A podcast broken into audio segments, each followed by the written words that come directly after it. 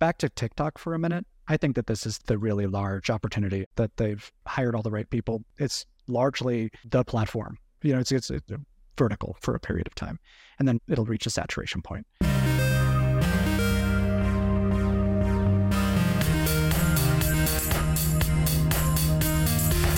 This week's podcast is brought to you by App Growth Summit. Join hundreds of app experts from major brands, apps, and games in Austin, Texas on November 15th. Enjoy live local bands, Texas BBQ, and best in class networking, all at a breathtaking campground setting.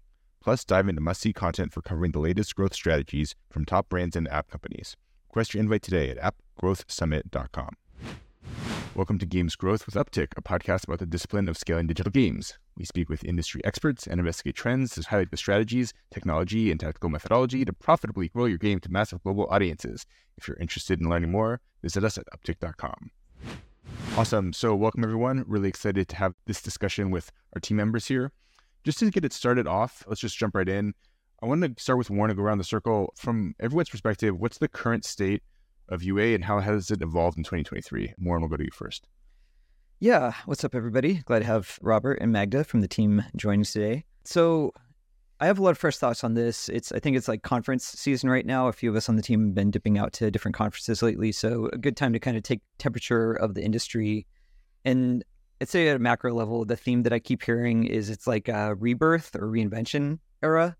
It's like we had you know, user acquisition as it was traditionally refined in mobile free to play, which is kind of where the sector all of us came from. And there was that era that we were operating in with perfect data for a long time and established players, established tactics.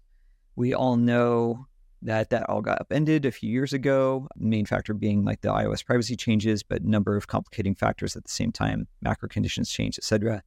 And I think the dust has settled. Like we're kind of over that period of complete chaos. And in that period of, I'd say, establishing a new baseline of teams have started to figure out how to work in this new condition, these new conditions. Um, it's a more conservative period overall. It's a safe period, less experimentation, less risk, but also I think getting back to a healthier place. Companies are thinking more holistically. UA's like less about just pulling levers of optimization and more about okay, how do we make a great marketing funnel work across disciplines of creative, user acquisition, product, etc. So yeah, I'd say that's that's my high level thoughts. What I am seeing from just like talking to other publishers and marketers in the space right now. Rob, how about you? What have you been hearing word on the street lately for how companies have been evolving? I think you're right to say that the rumors of like UA's demise are a little bit overblown. It was looking kind of hairy as we entered into the year, I feel like, as CPMs for ads were really low and we were seeing a lot of layoffs and there was just a lot of instability overall in the market.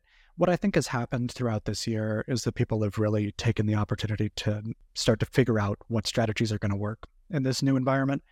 I think all of us here come from a long enough tenure in gaming and in user acquisition to remember a time before robust attribution, before like there was a time when we still had just last click and there was a time before that. And really like the changes that we've seen removed some of the bull type confidence from the market. There was a period where it was kind of a boom, a gold rush, and you know, Meta became the largest company in the world for a period.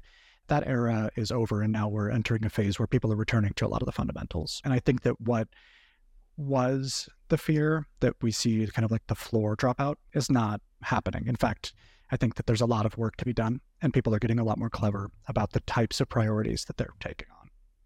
Yeah, you mentioned that bull period of more euphoric, aggressive UA scaling, and like the the perfect data was part of it, but I think also the industry was just less mature. Like we've seen with the clarity of time that a lot of those companies that were spending at the largest scales like didn't actually end up being profitable in the long run. The metrics didn't back out. And that's a theme that I hear more and more people talking about is kind of reflecting on the era. And it wasn't all that we thought it would be when the dust actually settled and we saw, you know, how those companies ended up some of the top spenders. So Magda, I know you're in a different part of the world than us over in Europe.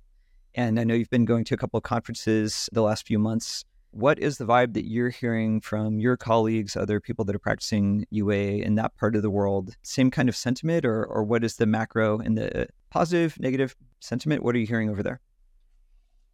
Say it's very similar. It's mm-hmm. been a lot of uncertainty this year with all the privacy changes, a lot of layoffs. So people are mm, less sure about their jobs also. So I would say the mood is very similar to the other side of the world. But I feel like this part of the year, everything is slowed down a little bit and we are getting more sure about future.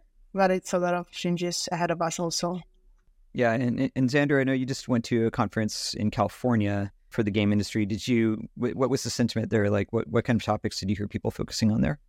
Yeah, it's not as uh, say depressing as it was the last 6 mm-hmm. to nine months. It's a little more upbeat. There's definitely is still, I think, less game developers and publishers than you'd expect to see at game developer and publisher conferences historically, which is pretty interesting. It means there's like a lot of vendors chasing a lot less potential opportunities. So that was a little bit interesting. It's also really clear that some of the sort of macro investment theses over the last call it decade, especially in the last couple of years, are being really fundamentally reevaluated.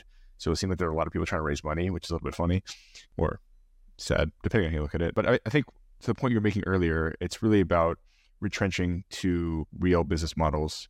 And after the low interest rate environment, we're really getting back to a place where fundamentals matter. I think that's something that we all appreciate. It's people whose whole job it is to, you know, make business models work. The place I'd like to go to next is to talk about the 101 of what channels mix is important for folks who are doing UA today. So can we just go through, assuming you're starting UA today or you have a game that you're trying to scale, what are the most important channels and tactics that you need to be starting with? Yeah, I mean, it really depends on the goals of the project at that business stage. We do a lot of soft launches for games, and we still tended to focus on like the you know the boomer boomer channels. Like Meta is good for just getting like stable user data.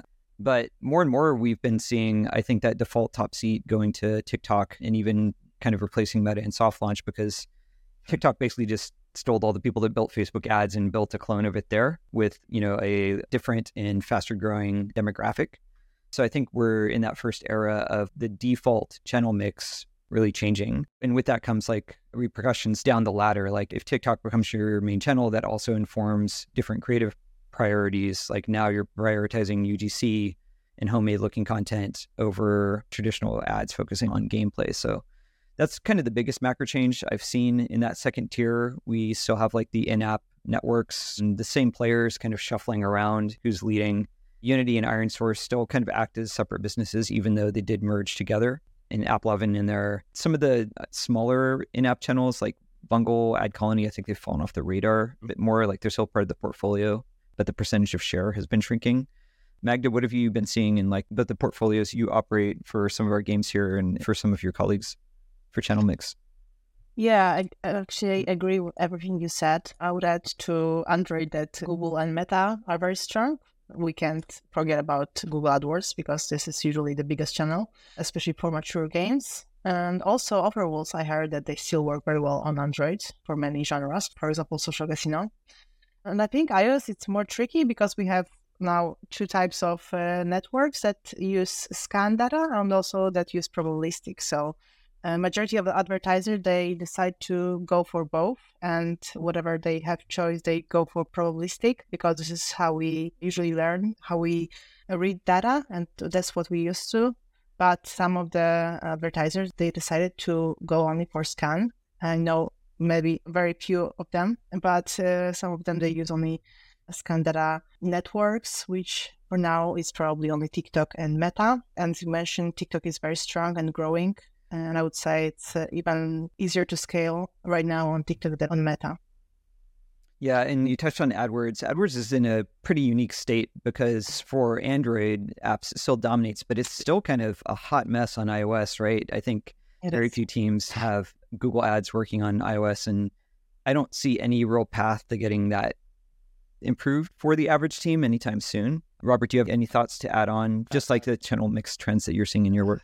In specific, Google iOS that has some very serious systemic blockers to seeing real success on that platform, largely tied to SKAN and SKAN's implementation. I do think that if there's going to be a team that will eventually solve that performance issue, it'll probably be that one because they have the funding and the motivation to. That being said, it's been kind of slow and somewhat challenging and an area of kind of constant hand wringing because iOS should be the larger channel. It's the more profitable broadly channel for most games, platform, I should say. And so Google being so dominant, it should have an advantage there, but there are several things that kind of work against it. That being said, there have been a lot of good signs on the Android side, and I don't think that that will slow down for Google specifically. They remain a very key testing partner. They remain a very large channel with a large footprint and ability to scale. There's a lot of optionality in your ability to target, although UAC is very limited in ways that I think we're all aware. In terms of other channel mix, like as Magda indicated, the SKAN versus probabilistic really drives a product by product understanding that usually I've found that now most products either more or less veer towards SKAN only channels or probabilistic only channels. And that tends to be more true because there's questions about the validity of data when you're using right.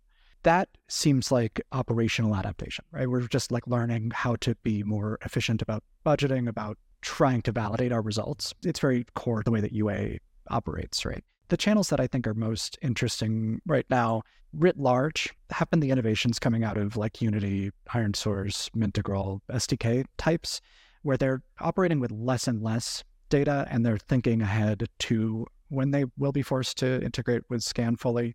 And I've seen some innovative solutions, but betas are always risky. There's always a chance of budgetary overrun. There's always a chance of things blowing up. So as we continue to learn, I have hope that those teams will continue to innovate in the right way. Back to TikTok for a minute. I think that this is the really large opportunity. I think you're right to identify it that they've hired all the right people for the time being. They have unblocked a lot of the sort of political weird stuff that was happening about them. It's largely the platform if you're in the younger generation in the US. And that's so a good point. It's yeah, um, TikTok is kind of open for business and they're learning right now within that really constrictive SKAN targeting environment how to do contextual bidding and targeting. Once they crack it, it's just going to be another version of the sort of like pre Cambridge Analytica Facebook era. You know, it's, it's, it's vertical for a period of time, and then it'll reach a saturation point. That's my prediction, but I think that we're still in kind of the middle phase of that. Yeah, and you brought up a good point, which is like thinking about, uh, I don't know what, Xander, like a year and a half ago on the podcast, like every other week there'd be some discussion or some sort of legal case that threatened that maybe TikTok would be, you know, we'd be losing it as a channel altogether in the US. And it seems like that conversation has just largely disappeared at this point. Yeah, there's no political appetite. Mm-hmm. I mm. mean, I think if you're the administration in charge and you're trying to woo the younger vote, the last thing you want to do is kill their favorite toy. I think it's they already they've already issued the order that if you work for the government, you can't have it on your phone if you have a government phone. So like that's not a significant gap out of the user base, you know. You know, I have anyways this podcast It was my thought on TikToks and TikTok. We're not going to rehash it right now. The thing I would like to actually focus on is more just talking, linking back to something you said a little earlier, Warren, about how the role of a UA person is changing over time, and we've referenced this in terms of how attribution has decayed. We have SKAN, we have Android privacy coming up soon next year, allegedly. We'll see. I want to talk a little bit about how folks are doing analytics. You also reference this as well, Ron. How some folks are leaning all the way into SKAN. Some people are saying, let's do probabilistic. At Upptic, we do something that's a little bit in the middle, We using the best signals from everything. Do you want, you guys want to talk about how our sophisticated user acquisition teams now thinking about how to build an analytics stack that is really effective for growth? So I hear two topics there. Let's dig into each of them. The first is just what does it mean to do user acquisition in 2023, 2024? And how has that changed? Maybe we'll start from the human side and then go into the data stack and tech stack side. That sounds good to y'all. Yeah. So I know when I started my career, like moving into free to play gaming, it was sort of the norm that the skill set for user acquisition was an analyst skill set. And even recruiting, recruiting would come from areas like healthcare, other areas where it was like people were just dealing with big spreadsheets. And that led to so it's a little chicken and egg. I think it led to some sameness, lack of diversity within user acquisition teams where it's like a lot of people with similar backgrounds focused on the analytics side. Creative was less a part of the discussion. But it also made more sense because A, we had a lot more manual levers that we could pull for optimizations. It was more human based optimization. I remember Robert and I worked together in the past, and a lot of the day to day was just like going through massive spreadsheets and telling the ad network specifically what bids to put on thousands of individual publishers. And that's very different now. So the way that we spend our time is different now. The skill sets brought into user acquisition. And yeah, I know Rob and Magda, you've both been doing this for a while. So maybe, I don't know, Magda, if you want to start here with how is your job different now as a UA manager in 2023 versus when you entered the industry? How has it evolved? Mm, I think I use much less Excel right now than I used to. Everything is on the dashboard, so it's so much easier. I basically click one button and it's there on the platform. So it's amazing. Before that, I had to merge a few reports. I remember that really merging all the reports. And imagine forgetting or missing one day or something like this. I had to start all over again, and it was horrible. but I was good back then in Excel. I don't use it anymore, so.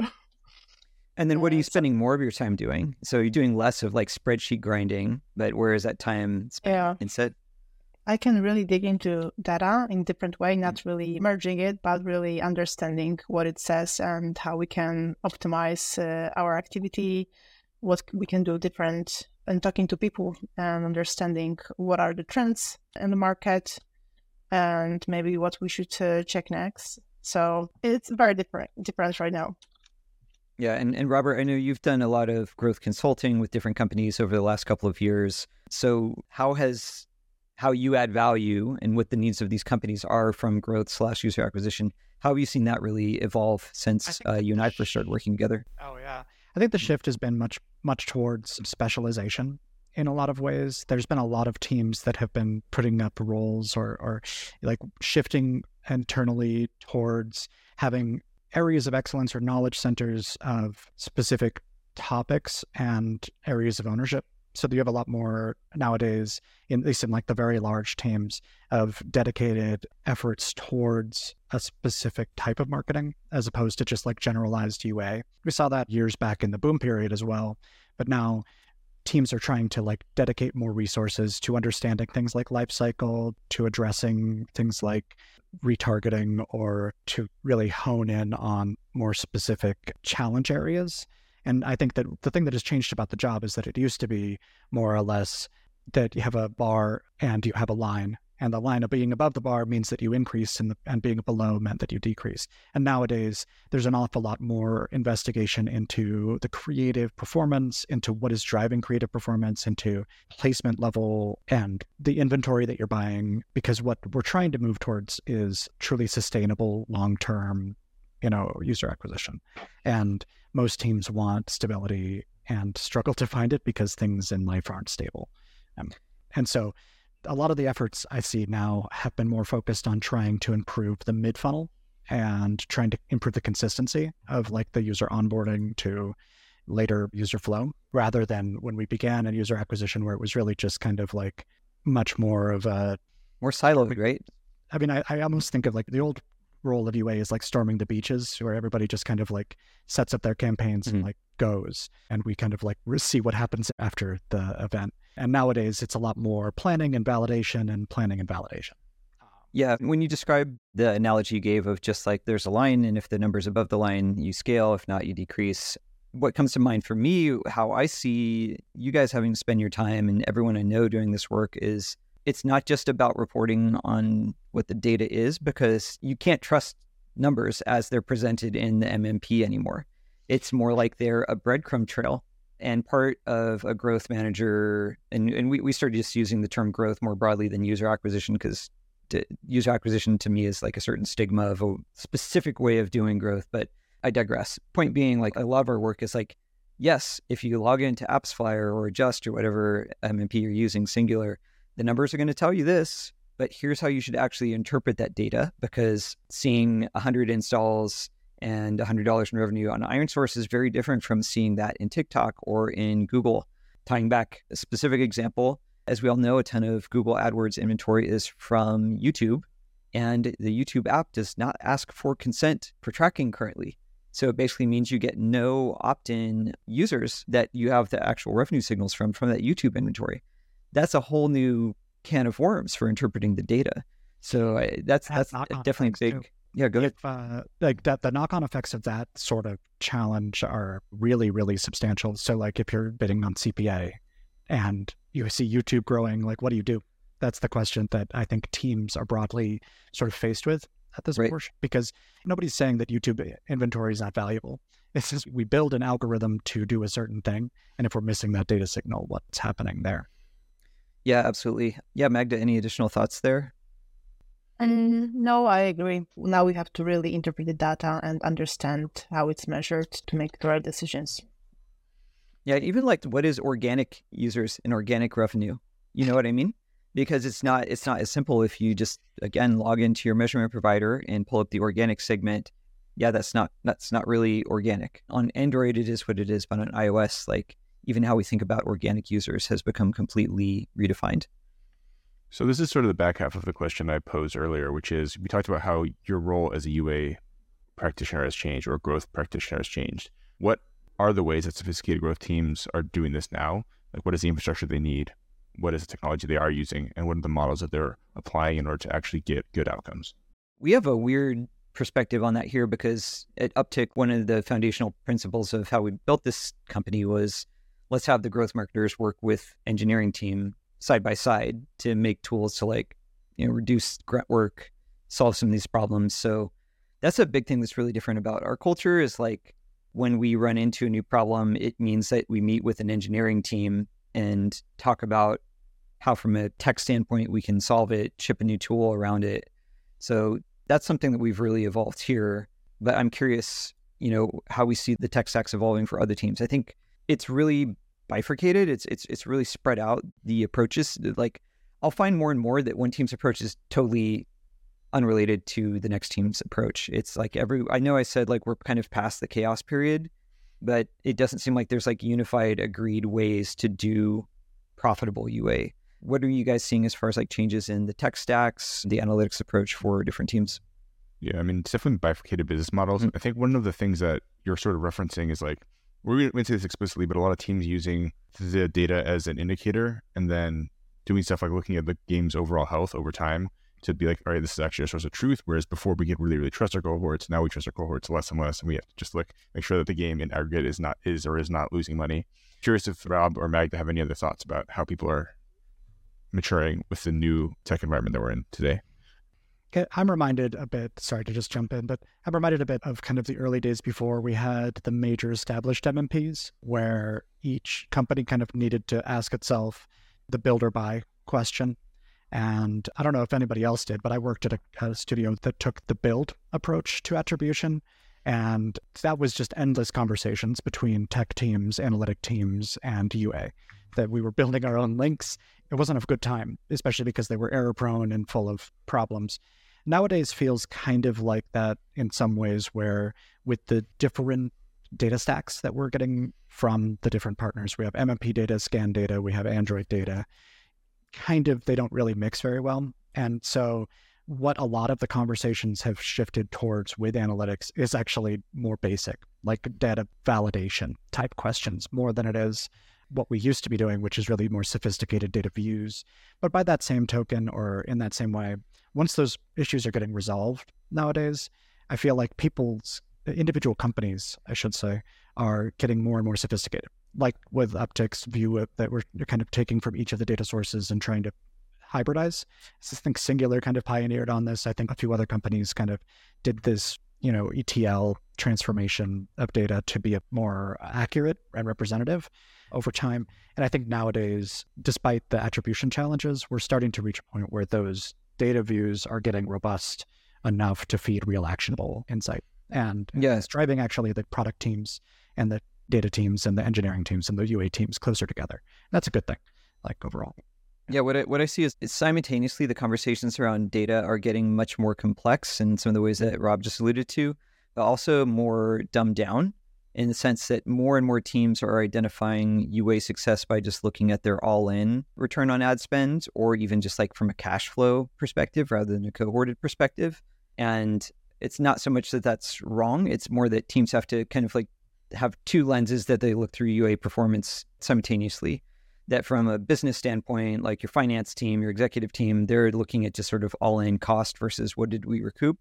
But still, anyone who is in charge of an individual channel has to do some of this more nuanced data modeling through either tools or manual work to understand like okay well here's how we should actually judge tiktok performance on ios versus ironsource performance on android and normalize and judge where we reinvest the money so it's sort of like on the mid-level or ic level for ua we need to use these advanced data modeling techniques, but the business is higher up. Like your CFO doesn't really give a crap about how SKAN works. They just want to know why did we make less money this month than last month? And so I think that's a big change. It used to be that me, you know, when I was in my UA roles, like we would sit down with the finance team, everyone's looking at the data the same way, understanding like, okay, yeah, Facebook was profitable, Google was unprofitable, et, et cetera. And that's now we have these two separate languages.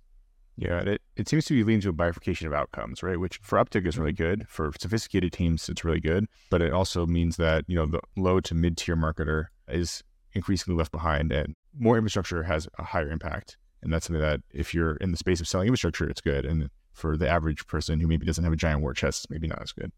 We've talked sort of implicitly about mobile this entire time. And I kind of want to broaden it out to other perspectives on other segments of gaming.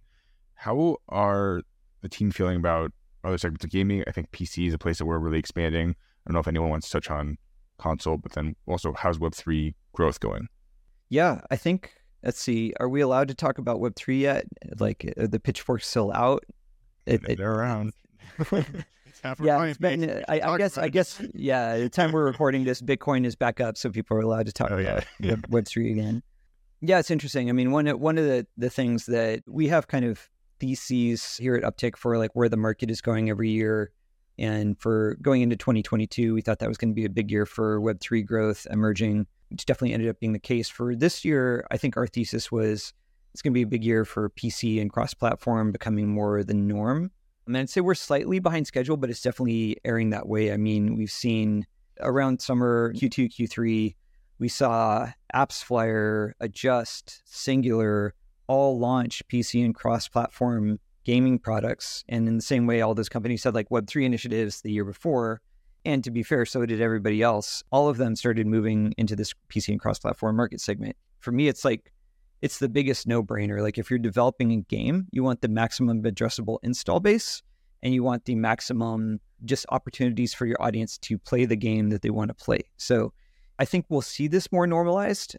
And we're already seeing that most of the big game launches, like Diablo Immortal was a good example of this where I think a lot of that play happened over PC, even though it was like a mobile first title. I don't know, Magda, do you, what, what are your thoughts on on cross platform becoming the norm? Or am I overestimating that? Or do you think it's going to be in certain genres? What do you think? I think it has to because, uh, as you mentioned, MMPs they kind of predicting the future and offering tools for measurement. I know that they're not perfect yet, but probably it will be a process to make them work in the right, the right way. So definitely, I think that that's something that we can expect. Uh, I'm not sure what kind of far future it is, if it will happen next year or maybe in five years, but definitely something that we can expect. I think in a lot of ways, the sort of stranglehold that Steam still has over the PC market overall, it acts as a little bit of a slowing of a trend that I think we all identify.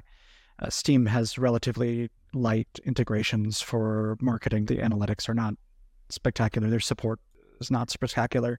They don't seem very interested in the sort of growth that the MMPs are. And so, like, considering the partnership that needs to happen between, you know, an Adjust and the Steam organization, Valve, right? Um, yeah. I'm less than 100% certain that we will see like a boom in that subsection. That being said, I think that PC gaming is in a really good place. I see ads for games that I end up downloading and installing. I think individual teams are getting very sophisticated, especially from the very major publishers. Paradox comes to mind that they produce a lot of like strategy games. They are very, I think, sophisticated about their advertising. I think that that's when we're talking about PC gaming, mostly we're talking about kind of like an older generation of developers. And the level of sophistication that some of them have reached is good, It's big, it's good. Uh, there are some missteps. I think Blizzard isn't currently kind of squandering their opportunity. Microsoft. Yeah, but you know, like not notwithstanding, I think that there's lots of space for for startups, and it doesn't need to be indie darlings that get pick up on from the curators in Steam. I think that there should be a real market developing, and I think Web three dovetails into that in some mm-hmm. ways. I think as we get more cross platform exposure, the generation that grew up on Fortnite and Roblox and Minecraft starts to become more of a larger consumer base, the expectation that you have cross-platform support or you you have you know a phone experience versus a PC experience will continue, and analytics will get better about that. So I think it's a kind of a long play still from here, but I see a lot of good trends. And just So I just wanted to quickly touch on Web3 a little bit more and kind of like how we see that fitting into the puzzle. We talked about like PC and mobile as platforms. I think it's becoming more and more clear that like Web3 isn't a platform for gaming. It's more like a technology layer that you can or can't choose to include in your game. And I think we're kind of finding the lane like Apple and Google's policies and Epic. Steam is still pretty firmly against it, but we're just seeing games that are they're just games and you can play them as regular free to play games, but you can have a Web3 experience or ownable items if you so choose, but not this clunky 1.0 that we saw of Web3 games where it's like, oh, if you want to play, you got to buy this NFT first and buy some Ethereum and then bridge it over to, uh, you know, Polygon and then use that to buy our token and use that token to play the game. Like that was doomed to start. And then I think we're not going to see a lot of replication of that 1.0 era in the next era. Yeah, you said something interesting. I mean, just to go back briefly to the Steam point, I think Steam, the reason why we see a little bit of a different behavior on Steam is because they did something that the mobile platforms never did, which is they actually do really good distribution themselves. They have incredible recommendation engines. They're able to sell without advertising. And so that's one of the reasons why I think it's a little bit more of a nascent. The hyper growth that we've seen on mobile is not quite there. All right, so we have just a couple minutes left. I want to go to the future. When is everyone buying an Apple Vision Pro and how excited are they about it? Right after I get my iPhone 15, I think. Uh, more, more seriously, more seriously, like, Mhm. is there anything interesting in the future that we should look towards? Is VR or metaverse, whatever we're calling this now, a trend that is even meaningful to talk about? What are the other key unlocks that are coming down the pike?